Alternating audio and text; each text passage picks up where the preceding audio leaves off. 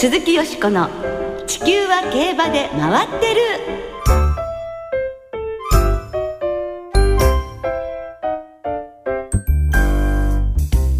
皆様こんばんは。お元気でいらっしゃいますか？鈴木よしこです。地球は競馬で回ってる。この番組では週末の重賞レースの展望や競馬界のさまざまな情報をたっぷりお届けしてまいります。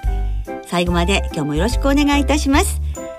今日ご一緒してくださるのは山本直アナウンサーです。よろしくお願いします。なんかねお久しぶりですよね。そうですね。毎週出てる気はするんですが、はい、はい、なんかもういつもナイスチャレンジナイストライしていただいてるっていうね、ありがとうございます。本当にありがとうございます。ださるのはよしこさんだけでございます。いやいやいやもう本当にリスナーの皆さんも楽しみされていると思いますけども。今日はね、はい、えー、ここはこうしておしゃべりをご一緒させていただきます。はい、よろしくお願いします。今年もね残り2ヶ月余りとなりましたけれども今週月曜日に JRA から来年2018年度の開催日程などが発表になりました。はい。様々な変更点がありますがその中で特に注目したいのは例年地方競馬で実施されている JBC3 競争が11月4日日曜日に京都競馬場で行われること。これは画期的なことですよね。はいそう思いますね。あの JBC もやはりいろんな方に広く知っていただきたいっていう、はい、あの思いがありますのでやはりその JRA で開催してそしてあ JBC っていうの大会がねまああるんだということをやはりりファンの方々そしてもっと広く、はい、そういうことではとてもいいことなのではないかと思います。はいそして、あの、青いステークスがね、新設住所に格上げになったり、はい、まあ、優先出走権などもね、いろいろと変わったりもしましたね。はい、そして来年から海外馬券、ウィーン5が競馬場で買えるようになります。はい。それから IC カードを使って現金ではない形で投票ができるキャッシュレス発売機が来年秋の東京競馬場から順次導入されることになりました、はい、え皆さんお持ちかもしれませんが交通系 IC カードと同じシステムで馬券が買えるというイメージになるでしょうか？すごいですよね。カードの名称は JRA 馬か馬か、はい、馬か馬か馬か馬ですみたいな。はい。ね、詳細は JRA のホームページなどでご確認ください。はい。この後のコーナーはよしこさんと小塚山アナウンサーの進行でお送りします。鈴木よしこの地球は競馬で回ってる。この番組は JRA 日本中央競馬会の提供でお送りします。鈴木よしこの地球は競馬で回ってる。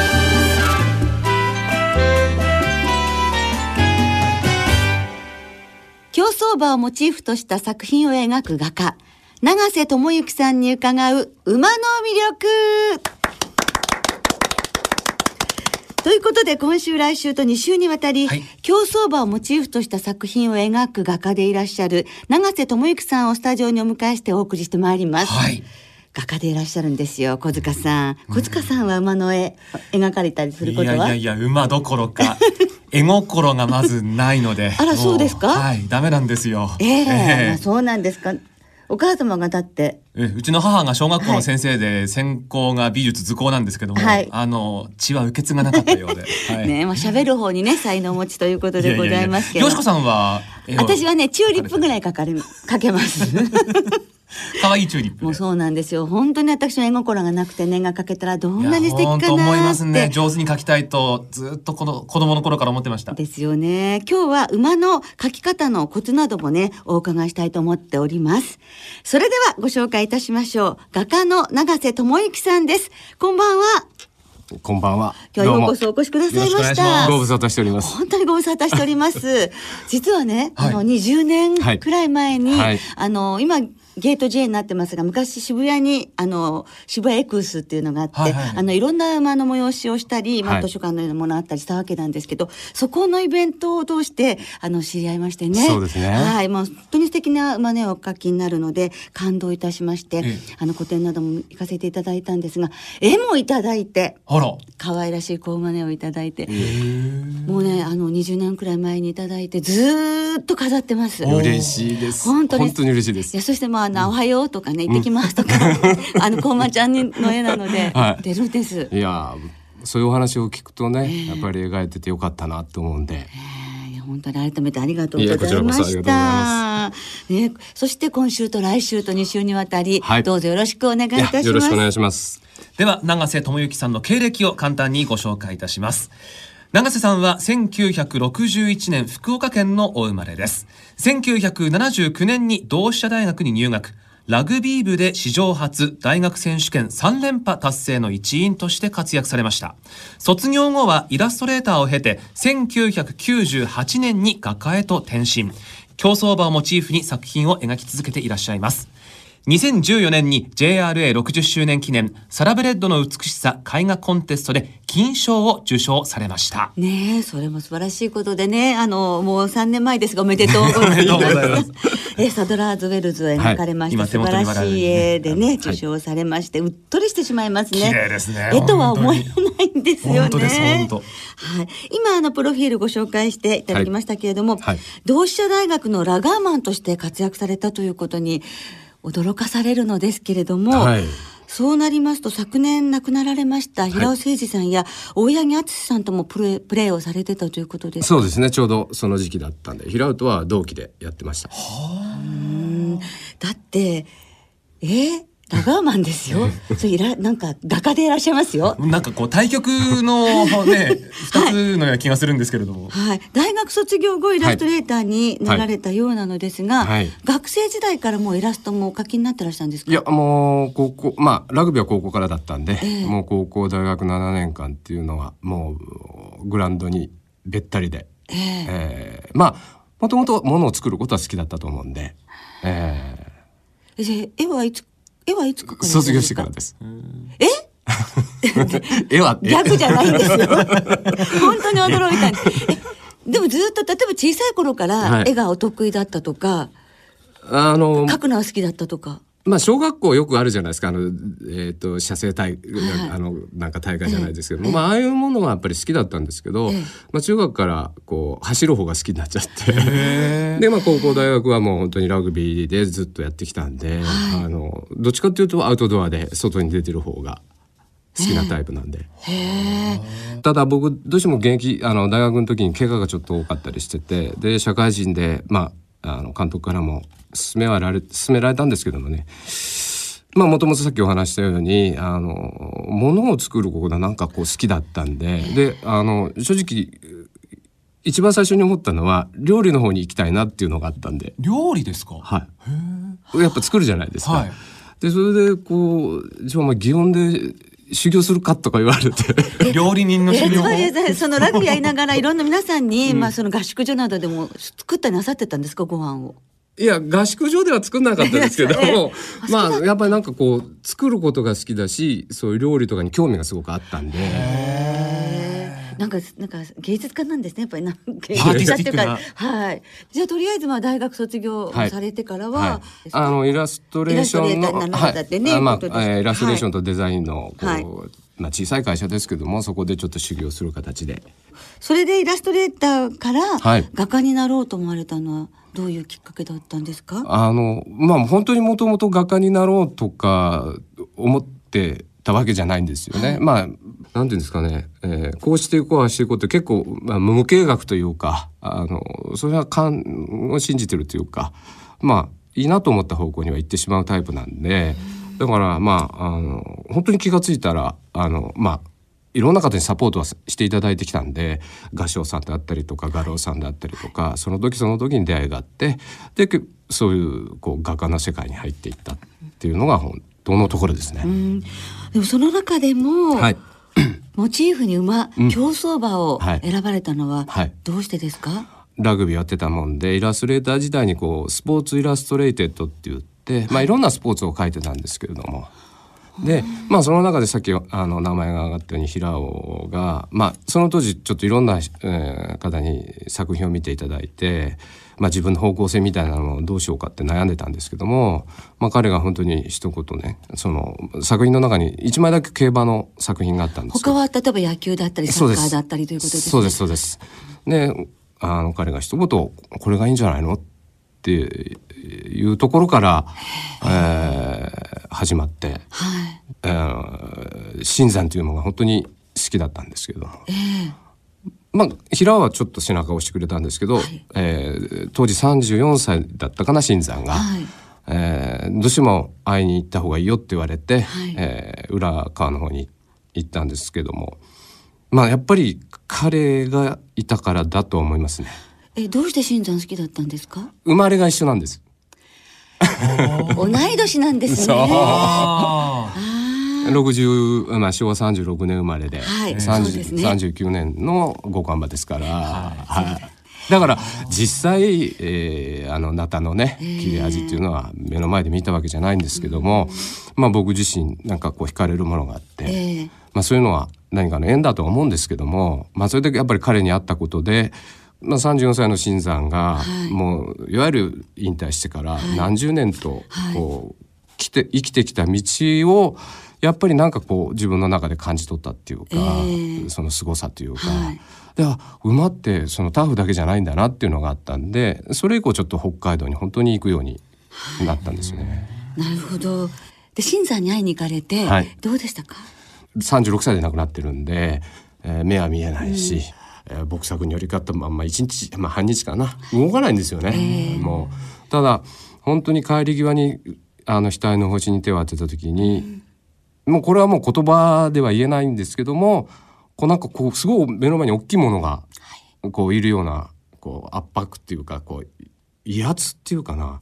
そういうものを感じたんですよね。ですごいなって、うん、もう彼からのそのエネルギーがすごかったんで、えー、だからもう本当にその最初のイメージがそこだったんで、まあ、いわゆるスポーツとしての競馬っていう感覚だったんですけどもそれ動物生き物馬っていう生き物っていう部分からこうそれがスタートですよね。えー、それ以降、えー、やっぱりそのターフだけじゃない、えー、生まれてからとか生まれた後あ引退後とかの部分をやっぱり知るには北海道に行かなくちゃいけないなっていうことで,、で年にまあ1回か2回、えー、一月半とか二月をずっと北海道に滞在して、で、まあ、牧場にお世話になって、はい、まあ馬は触れられないんですけれどもやっぱり。あの根わらとか、はい、えー、牧草の時期だと牧草でバッカン作ってとか、えー、そういうのをそうそうですね。10年ぐらいずっと続けて。10年？はい。あ。の難しいなと感じるのはどんなところですか、はい、うんまああの馬も種類によってあの違うんですけど特に競走馬っていうのはそのどんどんどんどんこう速く走るためにこう進化してきてますね。だからその絵っていうのはその大体縮小されて描くもんなんですよ。で例えば50分の1とか100分の1になってくると 5ミリ違っちゃうと5センチ狂っちゃうんですよね。絵の中で。はい、そう5センチ足の長さが違ったら変ですよね。実際そうですよね。実際の馬を考えるとそうですね。そうなんですよね。でやっぱりそのこう進化してきた形の馬を本当に描き残そうとするとそういう細かいところ何ミリの世界でやっぱり意識して自分の中でこう馬を作っていかなくていけないというところがやっぱりすごく今は神経を使って大変だとからまるで本当生きてるかのような絵が完成するわけですね。じゃああの本当に例えば私たちが、この絵心のない私たちがですね、はい、馬の絵を描こうとすると、はい、どこを注意したらちょっと様になる絵が描けるんでしょうか？あのまず本当に馬が、あの好きだっていうことが僕が一番大事だと思うんです。あのよく聞かれるんですけども、あとはあの描くことはこう苦手っていうか言われてるんですけども僕よく話するのは人間字は最初から書けないじゃないですか。はい、でも書けるようになりますよね。はい、それは続けるからですよね。あだから僕は好きであれでどんな形であれこう書き続けていけば必ず書けるようになるって思ってるんで。そしてここまで来られたわけですよ。ですよね。あのお話伺ってるとその芸術大学美術大学をお出になって、はい、その何かこう特別な勉強をされたわけではないわけじゃないですか。ですね。でもこれだけの絵を描くということは、やっぱりね、ね馬が好きで、えー、そして描き続けて。はい。そして何かやっぱ新山からもう本当に受け継いだものがあるのと、それからやっぱりね、絶対才能があるんですよ。いやいやいや、違うんです、違うんです、本当に。いや、それはもう、もう本当に根底にあると思いますけど、えー、でも、なんかチャンスがあったらね、じゃあこう、ち一つでもいいですもんね。あの顔だけ綺麗に描けるようになればいいとかね。はい。はい。本当簡単なんですよ。あ、そうですか、はい、そういうなんかお教室もやってらっしゃるんですか？まあ、あのー、ちょっとこう親睦を深めるという意味で始めてるんですけど、まあデッサンだけですけども、あのどうしても教えてほしいっていう方たちがこう募ってきて、まああのー、月に一度っていうような形で教えはしてるんですけど。皆さん書けるようになって。すごいですよ。やっぱね書き続けないとね。並べてお、並べておいたらどれが先生の作品とかなるぐらいですかね。そんな皆さん上達されるまあねまあ謙遜されてると思いますけど、でも教え方もきっとね素晴らしいということなのではないかと思いますけれども、はい。まあ今日はねとねお時間がもう来てしまいました。はい、また来週もね。そうですね。えー、スタジオにお越しいただきまして、はい、えー、この続き、はい、今度は海外のお話などもぜひ伺わせていただきたいと思いますので、はい、来週もどうぞよろしくお願いいたします。よろしくお願いします。今日はどうもありがとうございました。ありがとうございました。鈴木よしこの地球は競馬で回ってる。ここからは週末に行われる重賞を展望していきましょう。今週は土曜日に東京で富士ステークス、日曜日に京都で菊花賞が行われます。はい、まずは京都で行われる3歳馬の芝3000メートルの G1 菊花賞を展望していきましょう。では今週もレースのデータをチェックしましょう。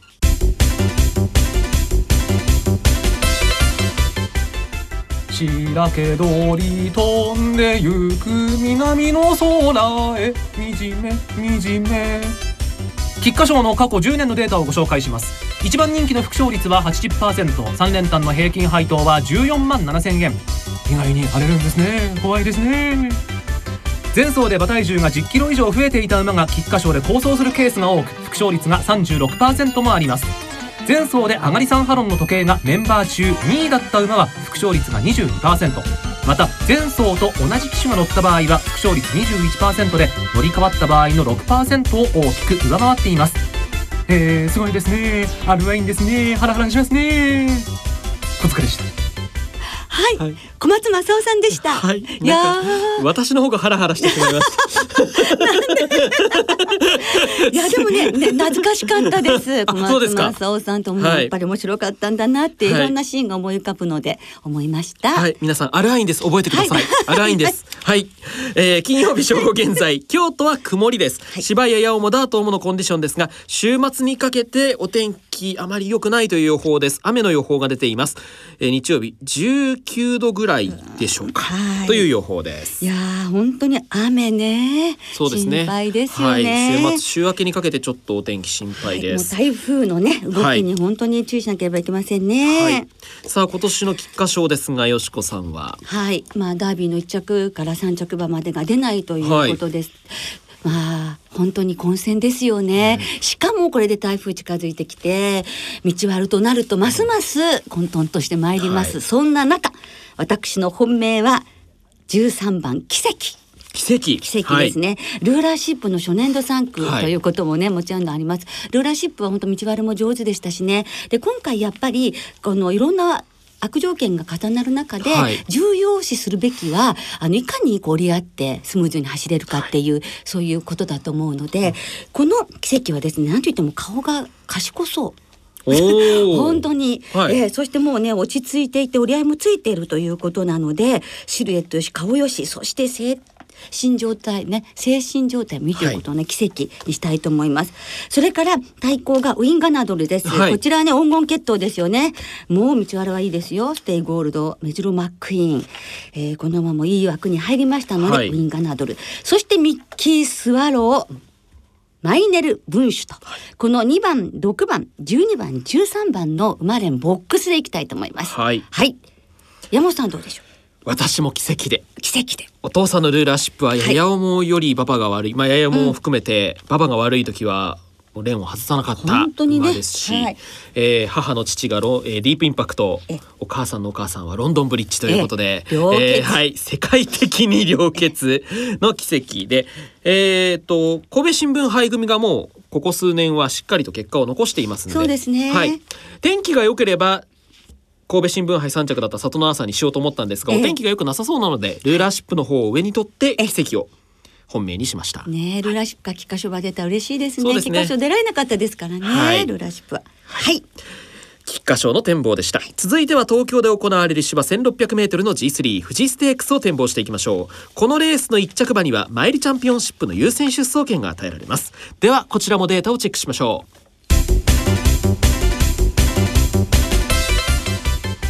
はい。まだまだまだまだ応援しましたね。富士ステークスの過去10年の成績をご紹介します。一番人気の副勝率はわずかに 30%3 連単の平均配当は52万5000円。ズンズンズンズンズンズンズンズン小松の親分さん年齢別に見ると4歳馬の副勝率が43%で断然5歳馬が22%で続いています前走の距離を見てみると 2000m から 2200m を走っていた馬の副勝率が31%で好成績を残しています。ミューゼエイリアンあんたは偉い。お疲れした。それでは次週をご期待ください。さよならさよならさよなら。ね、これ、はい、センネル、センネル、センネルがね、本当に種類ですね。はい、えー、ミューゼエイリアンです。はい。金曜日正午の時点で東京天候曇り芝主ダート不良のコンディションとなっています、はい、土曜日の東京は雨で17度くらい。ちなみに日曜日も雨の予報が出ています。本当に皆さんね暖かくして競馬場にお出かけいただきたいと思いますね、はい、さあ富士ステークスですね。一着馬にマイルチャンピオンシップ優先出走権が与えられるということで、はい、あの先週もねハービンジャー産駒道悪でそうですね、えー、秋華賞ね1着3着ということだったので、はい、ペルシアンナイト期待してみたいと思いますね、はい、そしてエアスピネル。そして11番グランシルクステイゴールドということで。そして私もデータと一緒ですね。ミュゼエイリアン。エルコンドルパサーの血がこういう時は最後じゃないですか、はい、ねまたあのいいとこ見せてほしいなと願っていますのでこの4と、はい、5番6番11番12番の馬連ボックスにしてみたいと思います。はい、なおさん馬場の傾向にはちょっと逆らってしまうかもしれませんが、はい、クルーガー復活に期待、もう1年半、はいうん、えー、休養を挟んで勝利がありませんので、ここを勝って得意の京都で、えー、うん、チャンピオンになってという。え東京で？得意の東京で？得意の東京でここで勝ってまた京都でマイルチャンピオンシップを取ってほしいなと思います。うん、はい、一戦一戦が勝負だと思いますんでね。そうですね。はい。さあ富士ステークスの展望もお届けしました、はい、続いてリスナーの皆さんからいただいた予想もご紹介します。はいお願いします。サムライタイガースさん菊花賞の本命は奇跡。セントポーリア賞以外は馬券圏内を外していませんし大レースに強いデムーロ騎手が騎乗するので注目しています。茂井中門さん菊花賞で気になるのは大外枠に入ったマイスタイルです。かなりの道割新山記念も経験しているので穴はこれかなと、はい、中堅さん私はブレスジャーニーに注目しています。骨折休養明けでいきなりの長距離 G1 きついとは思うのですが相性がいい。最内枠を引きましたしこの混戦なら狙う余地はあると思っています、はい、こちらは安城がそうですね。柴田義富騎手で、はい、優勝すれば最年長記録ということになりません？菊花賞ジョのね、はい、でもブレスジャーニーのね本当こう復活してくれるのは復帰してくれるというのはね嬉しいファンも多いと思いますね。はい続いて炎の男さん。去年の菊花賞を勝ってから G1 を勝ち続けている里の軍団ですね、はい、富士ステークスの里のアレス。菊花賞の里のアーサー里のクロニクル、はい、里の祭りは続きそうです。かもね。そうですね、はい、最後にうまいもんさん。富士ステークスは本格化が伺えるグランシルクから狙いたいです。ということでした。はい。皆様どうもありがとうございます来週は G1 秋の天皇賞そしてスワンステークスの展望を中心にお届けいたしますお聞きの皆さんの予想もぜひ教えてくださいね。お待ちしています。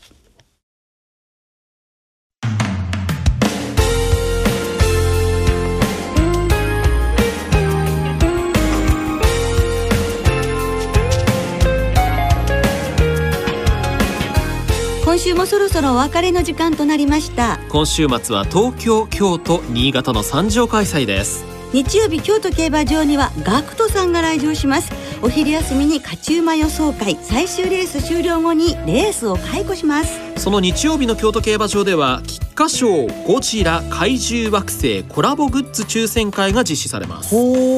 そして日曜日の東京競馬場では名実況アナレジェンドトークショーが行われます、はい、杉本清さん馬場哲司さんそして白川次郎さんが登場ですえー、聞き手私が、よしこさんが務めさせていただきます。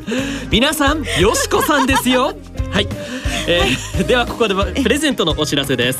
今日のゲスト永瀬智之さんの描いた馬の素描を1名の方にプレゼントいたします、はい、番組サイトに写真を載せております、はい、えー、この番組サイトの応募フォームからお申し込みください。ぜひ番組へのご意見ご感想をお書き添えください。本当にこの番組のためにリスナーの皆さんのために書いてくださった一点ということで、はい、本当に素敵な絵なのでぜひ皆さんご覧になっていただいてそしてたくさんのご応募お待ちしております。それでは3巻最後の1巻菊花賞をはじめ週末の競馬暖かくして存分にお楽しみください。お相手は鈴木よしこと。山本直でした。また来週元気にお耳にかかりましょう。鈴木よしこの地球は競馬で回ってる。この番組は JRA 日本中央競馬会の提供でお送りいたしました。